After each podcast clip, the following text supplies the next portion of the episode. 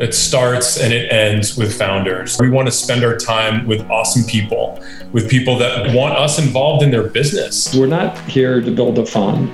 Michael and I, when we set out on this journey to build Overline, we were wanting to build an institution that hopefully outlives us both and truly becomes part of the fabric of the funding ecosystem here in the city and across the region. Hello, and welcome to Funded, a podcast by Pixel Recess. I'm your host, Mark Hubbard. Today's guests are all over the funding scene in Atlanta at the moment, as they are about to close their 14th deal in their new fund. Sean O'Brien and Michael Cohn are the founders of the venture capital firm Overline. They each have fascinating stories, but as a preview, Michael was both a co founder of one of the city's startup successes and also the first director of the Atlanta Techstars. As always, subscribe to and rate the show wherever you listen, and please visit pixelrecess.com to provide feedback and to learn about our work as a product and venture studio. If you know of any amazing founders who are building social impact companies, please send them our way. We couldn't be more excited about the investments we're making and the portfolio we're building. Thanks for listening. I'm Michael Cohn, half the team here at Overline started my career as a founder. The first company I started was a failure. The second one was a success. I was one of the co-founders of a business here in Atlanta called Cloud Sherpas. We scaled out of the basement to about 1,200 employees, nearly 200 million in revenue, 13 cities before we sold the company to Accenture in 2015. And along that journey, I wrote my first angel check into a company that spun out of our business, and that's where I got the bug. And so ever since then, I've been looking for my way to get to the other side of the table. Sean. My background's a lot different than Michael's. My background is more of a traditional finance path. I started my career in the very beginning in the 1990s with an investment bank out of Nashville called Equitable Securities. I spent that decade in investment banking, then moved on to the other side of the table, joined a hedge fund in 2000 out in Phoenix, Arizona. I Ultimately managed my own hedge fund for a few years and then moved to Atlanta in 2003. It's now our home. I moved here thinking it was going to be a one year stop on my resume. Took a job with a small technology company that was publicly listed. Ended up turning it into a 15 year career. Had lots of different roles, but my primary focus was strategy and M&A and helped lead a global roll up of our industry and ultimately helped lead the sale of that company to a private equity fund in 2015. And I met my partner and my friend, uh, Michael Cohn, while I was a mentor in the Techstars program program here in Atlanta, which Michael was the founding managing director of that program. And we've known each other for a number of years. We've consistently witnessed both a gap in the funding ecosystem here and an opportunity to be part of the solution. And that's what we started conspiring about that ultimately led to Overline. I want to go back with both of you. Neither of you necessarily, when you look at your backgrounds, end up where you are right this second. Sean, for instance, my understanding is you were musical and and studied politics. You weren't on a finance track to go hit Wall Street as hard as you could. Yeah, and so I'd, I'd, I'd, love to hear uh, you know a little bit about your backgrounds, where you were as kids, and and some of that path up to here. Yeah, you've definitely done your work, Mark. So I'm from Texas. I'm from what used to be a small country town outside of Houston that now, thanks to urban sprawl, is really a suburb of Houston called Katy, Texas. You're right. I uh, went to a performing arts high school, played saxophone was my primary instrument, but played all the woodwinds and just loved it. Moved up to NYU where I did my undergraduate work, then popped around. It was really only good luck and good fortune that got me into a Wall Street path. As you mentioned, I didn't take any finance or accounting classes in college. I was dead set on going a lawyer path and had a chance to do an internship with Schlumberger over in Paris in their legal department right after graduating undergrad and realized very quickly that I had no interest in being a lawyer. Ended up in this by accident. And I feel like all of my career, all the 30 years of my career, has really led perfectly to this moment in time and into this role that I'm wearing today with Overline. So, Michael, where were you from? Where did you grow up? I grew up in a little town called Monroe in upstate New York went to school upstate New York, up in Binghamton, and the plan for the longest time was to be a physician. That was the dream of what, every it, Jewish mother. Is, is, that a family thing? No, I'm first generation American. My family all immigrated to the United States in the 60s and 70s. And so that was just, I think, a dream that my my parents held on to for the longest time. This little thing called the internet happened when I was in school, and it was awfully distracting in the midst of organic chemistry. and That's so by the way, I was a chemistry major. I dropped after organic. I just had so much fun building websites and exploring the internet in its really early days. I remember building the very first website for our student paper um, at the university. And that's really where I think I got the bug. But what sealed the deal was, frankly, 30 med school rejection letters made me think about what I was going to do. And I wound up starting my career as the first developer for an international public relations firm called Porter Novelli. But frankly, I only lasted there for a few months when an opportunity to build a website for one of Porter Novelli's competitors uh, came across my desk. And with that, I quit my job and started my first company. Oh, so you went entrepreneurial? Within six months of graduation, yes. It was your family like that at all? Did your were your parents entrepreneurial? That's a big that's a big leap, particularly if the other option was go get the most secured job you can get. Yeah, my dad was a small business owner. My father owned a dental laboratory in upstate New York, made dentures and crowns and bridges for the dentists in a tri county area. And my mom worked with my father in the business. And so the two of them always blazed their own path and gave me the confidence to give it a shot, even when I really did not know what I was doing that, that first time around. Sean, what's the first moment you felt like you really became an entrepreneur? You know, I think, yeah, I wasn't sure what I wanted to do coming out of school candidly. And like I said, it was really by luck that I ended up on Wall Street. I think my first inklings of wanting to have something of my own was when I was in the hedge fund business. I had moved out to Phoenix to manage a fund with a friend of mine who I'd known for a number of years, who co- coincidentally today is a very prominent venture capitalist himself. And after a year of managing that fund with him, I decided I wanted to try it on my own. And so I launched my own fund and launched it in just the thick of just the worst public market. it was 2001, and you probably ah. remember what happened in the public markets then. But it was a two and a half year ride with that fund. It didn't end the way that I wanted it to, but I never lost the the interest in having something. What Michael and I are doing is we're not here to build a fund. Michael and I, when we set out on this journey to build Overline, we were wanting to build an institution that hopefully outlives us both and truly becomes part of the fabric of the funding ecosystem here in the city and across the region.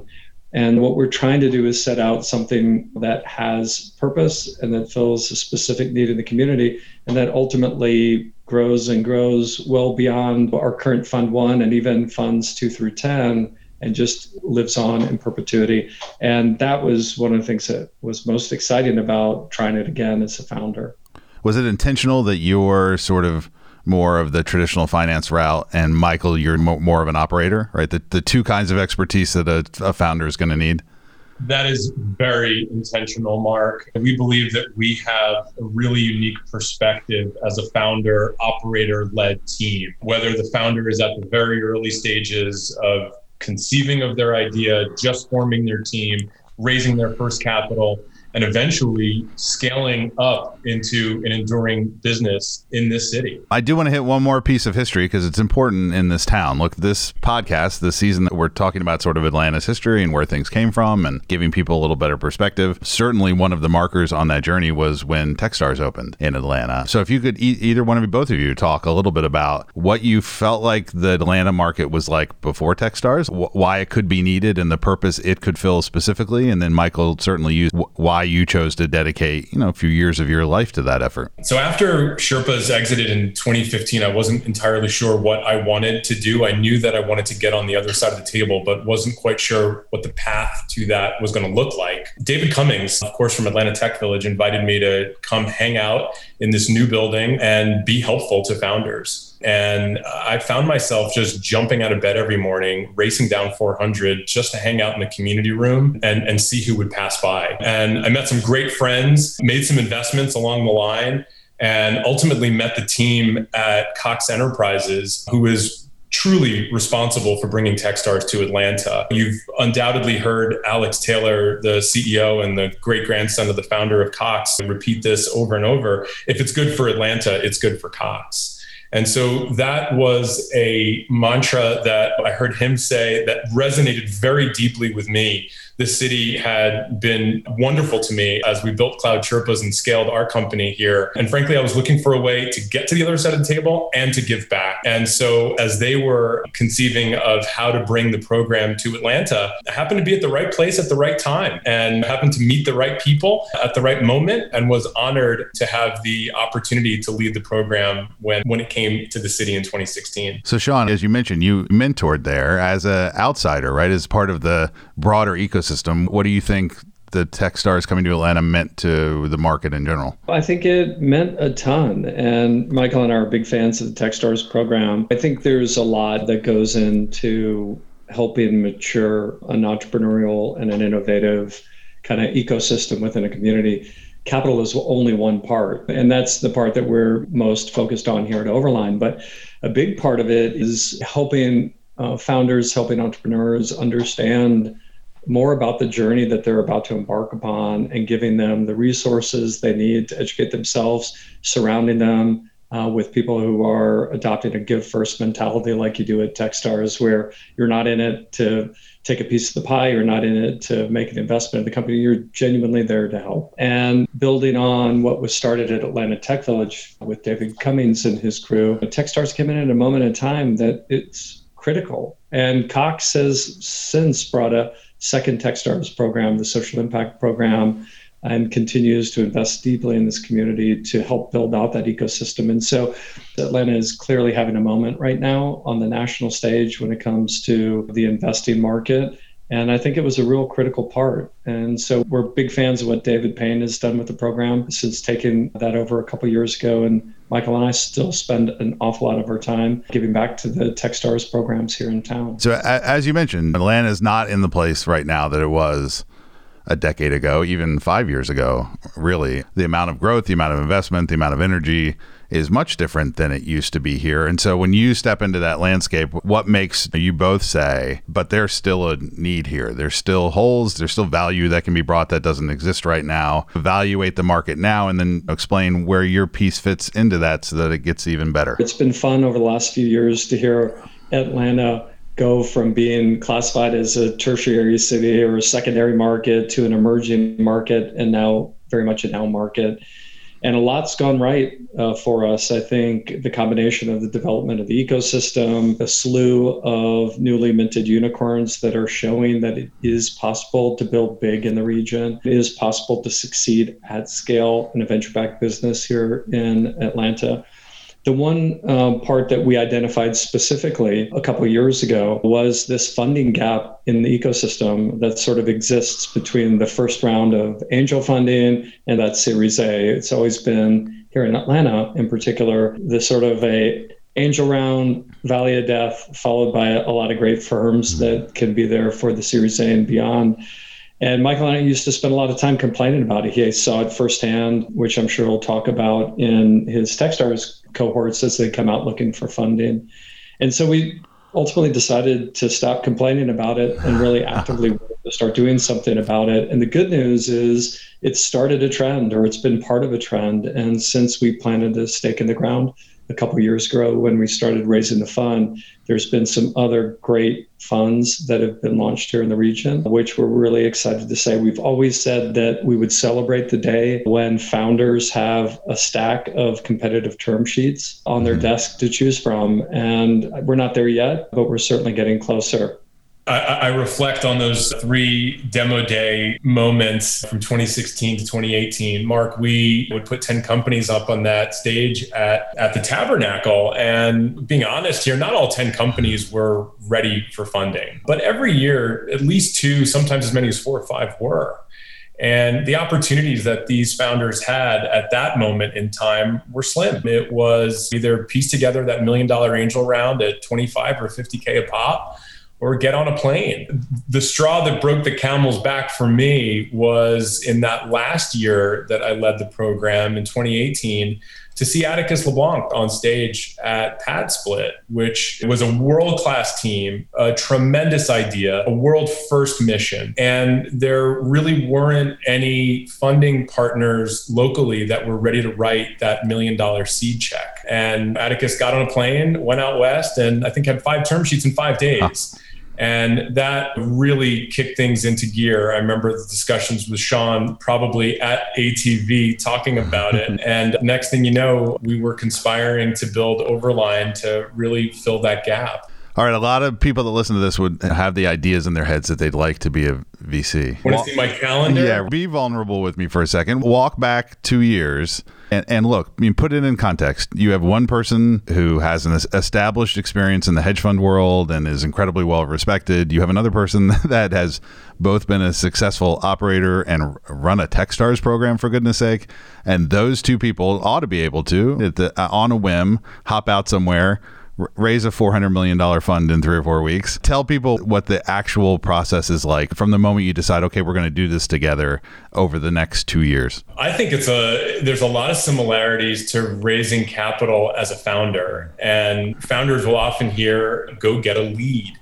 And I think that was incredibly true for us as well. And we were very fortunate to have a lead in MailChimp and in Cox Enterprises. And just like a funding round, you know, once we had those leads committed, the snowball started to grow. And we had determined that we would do a first close when we got to a minimum of $10 million.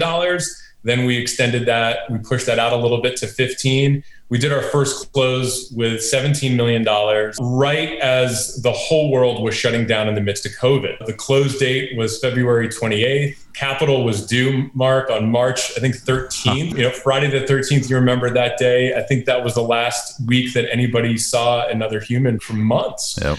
Once we had the leads in place, we tapped into our networks. And I will say that the message that we were talking about resonated deeply, both here in the community and across the region. And we ended up getting in front of some of the most influential tech investors, former founders that have had successful exits, other funding institutions, and our hit rate was surprisingly high. I think people recognize what we do, which is this is a great place to build a business with excellent talent, a great ecosystem to support the founders, and no real all world venture capital platform that was willing to be there as the first round capital. And so we were really lucky to tap into a nerve and to get strong validation on our fundraising journey. So it wasn't hard. Oh, I didn't say that. it was certainly humbling and has given us a deeper level of empathy for the journey that founders go through in raising capital for their business. Candidly, it came together really nicely, Mark. After we closed the first $17 million, the, the next 10 came together without too much effort on our part, all joking aside.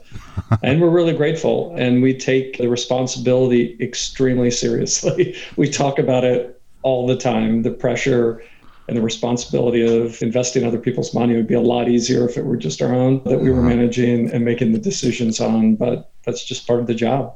So I would love to understand the specific focus of Overline more. One good way to do that, and what I'll often do, is just if, if you're willing to walk through a deal, walk through one that you've done that you really think is a good expression of a fit with you, and talk about how it came to be and how they got to you, and flesh yeah. that out for us.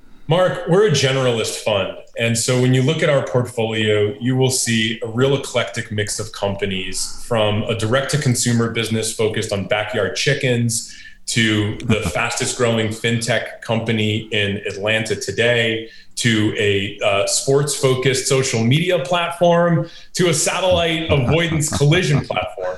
The common thread in the portfolio is that all of these founders are based in the Southeast and are at the pre seed and seed stage and are exceptional.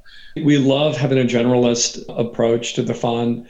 We think it's what the region needs. And we like having a really wide aperture where we get to spend time learning about different types of industries, different types of business models, different founders with different backgrounds and different perspectives. And one of the ways that we get up to speed quickly is we have built a truly outstanding operating partner network, Mark. We have probably three dozen individuals with diverse backgrounds, with specific domain expertise or industry expertise that we leverage throughout the investment process. They help us source deals. If it's a deep tech deal, they help us diligence the deal. And then they lean in with their time, energy, and effort in support of our portfolio companies. And so we really like having a generalist approach. We think it differentiates us uh, from a lot of the funds that are out there that might focus exclusively on fintech or might focus exclusively on consumer. Sure. But we are developing areas of focus and expertise naturally as we get a little bit deeper in the portfolio. For example, we funded a couple of deals in logistics, which is an area that clearly Atlanta is a leader in Sure. what's happening in the next evolution of logistics and logistics technology. We've got amazing operating partners who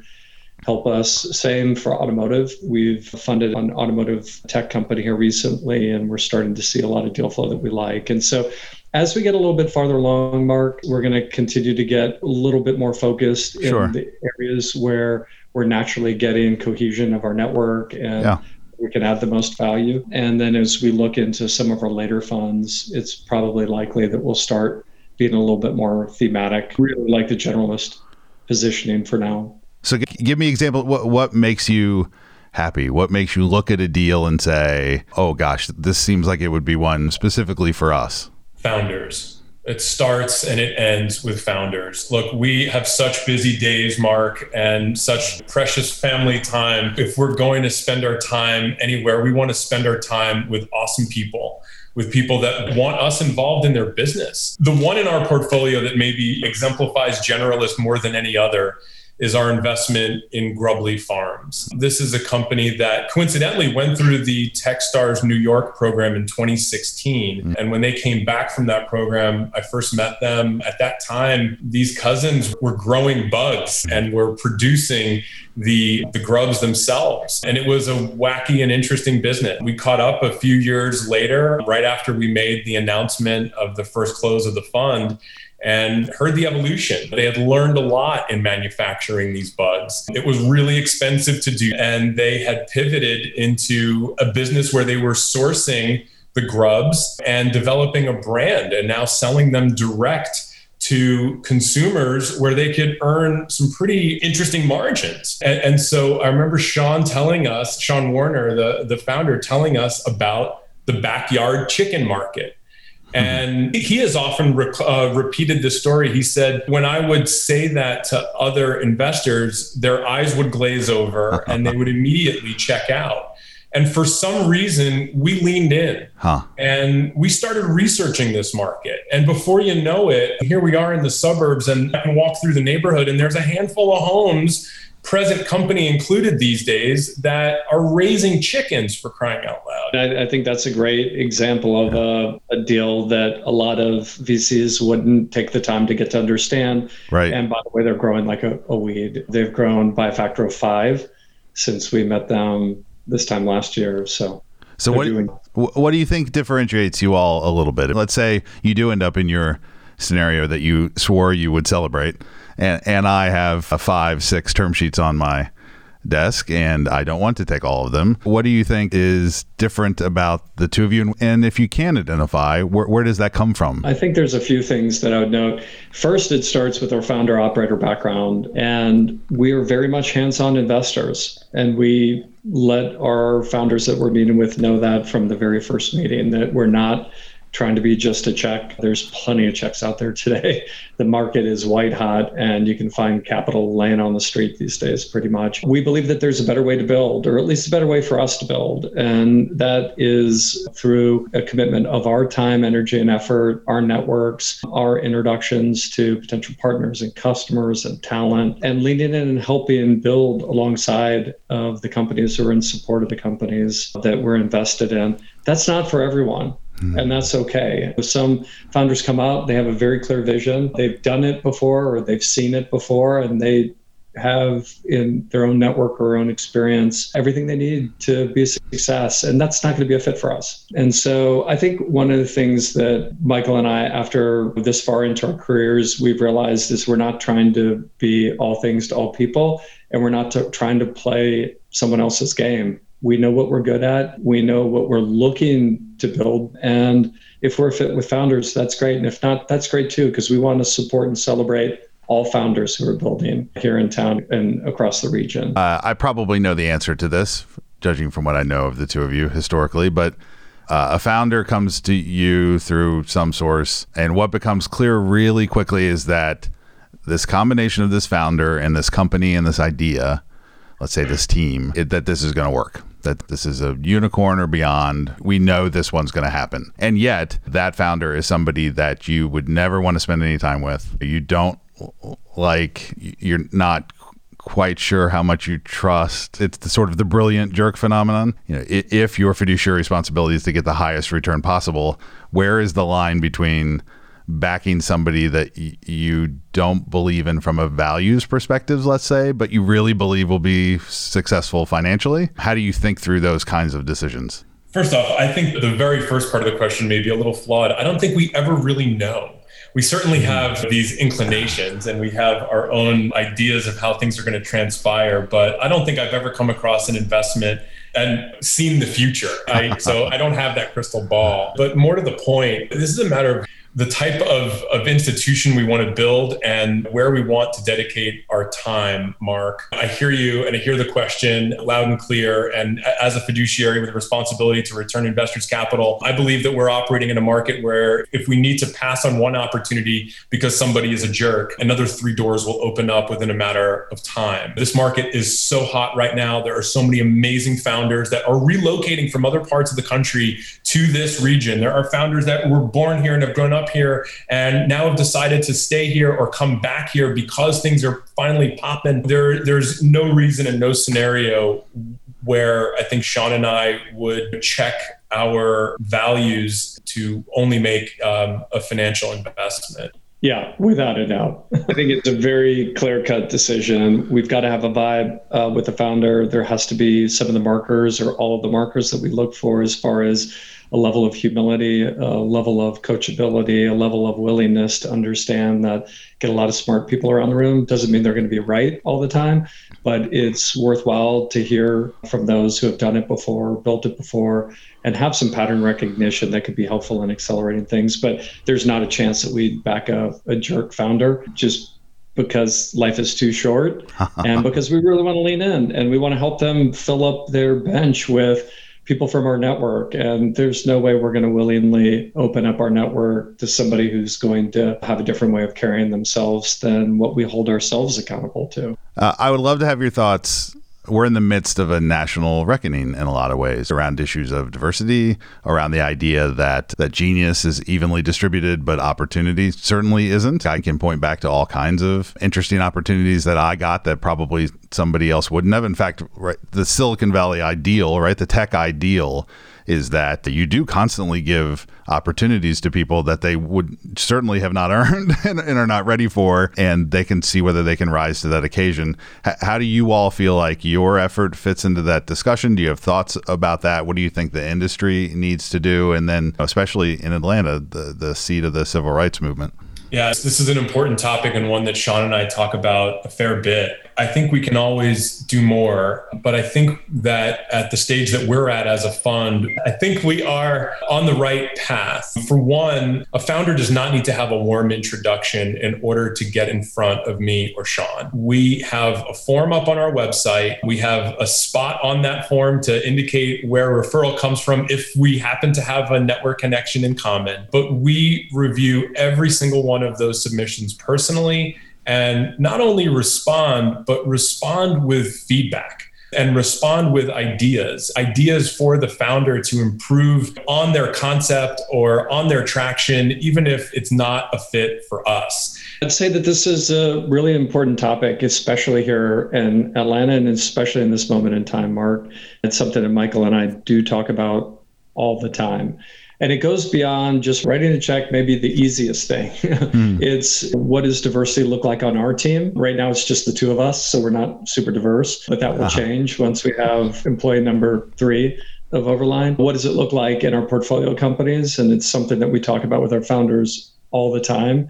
And then what are we doing to lean into the community to do more than just passively receive inbound interest, but to actively go out there and seek out founders of color and underserved areas of the community where we can be giving more of our time. And so the way we've done it, candidly, Mark, over the last years, we've spent a lot of time listening. What we didn't want to do is lead with a lot of talking. And the way we've ended up doing it was supporting our friends and partners who are already in the community and already building to support founders of color. And so, what that looks like is it looks like us uh, leaning in from a mentorship perspective. It looks like us leaning in with financial support for some of those programs. And it looks like being always open and available to take time with a founder to hear their pitch, to help give them critical feedback, help open up our network to create opportunity and access where there is none. And I agree that Atlanta being Atlanta, we should be a leader not only for our country, but for the world in how to get it right in diversity and startups. And we want to do our part for sure. Network bias is one of the biggest problems in the venture capital world. The idea that if I have to have a warm intro and basically everybody that would intro anybody to a VC looks like a VC, then I don't, I don't have too much opportunity. So give advice to somebody who thinks you might be a good fit, who'd like to reach out to you, what's the most important couple things they can do to get their ducks in a row and connect with you? There's more information out there on the internet today to support mm-hmm. founders getting it right than ever before. So if you're going to take your shot, take your shot. You have an opportunity to, to submit a pitch to us online. We would encourage you to make that a fulsome pitch. Talk about your vision, talk about your business model, explain how you're going to go to market, share the details of your team. And most of all, we're looking for founders who are authentic. And so just be normal. Just come to us, tell us about what you're building. We really don't like it when founders are trying to be a little too salesy or a little too cute in their approach. We appreciate anybody who's on the hustle and we recognize how hard it is to pitch a VC, especially when you're just starting.